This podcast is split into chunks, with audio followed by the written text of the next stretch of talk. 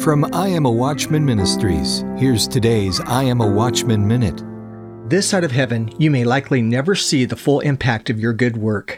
Consider Moses. He did many great things, but likely never knew about one of the greatest things he did. You see, one of the people Moses led out of Egypt was a man named Nahshon. Nahshon had a son named Salmon. In those millions of people, it's doubtful Moses even knew Salmon.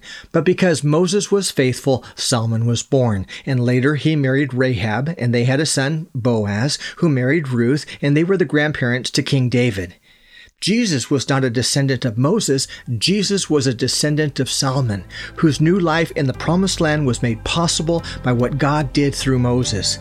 So do not grow weary in doing good. The seeds we plant will blossom in God's way and in God's perfect time.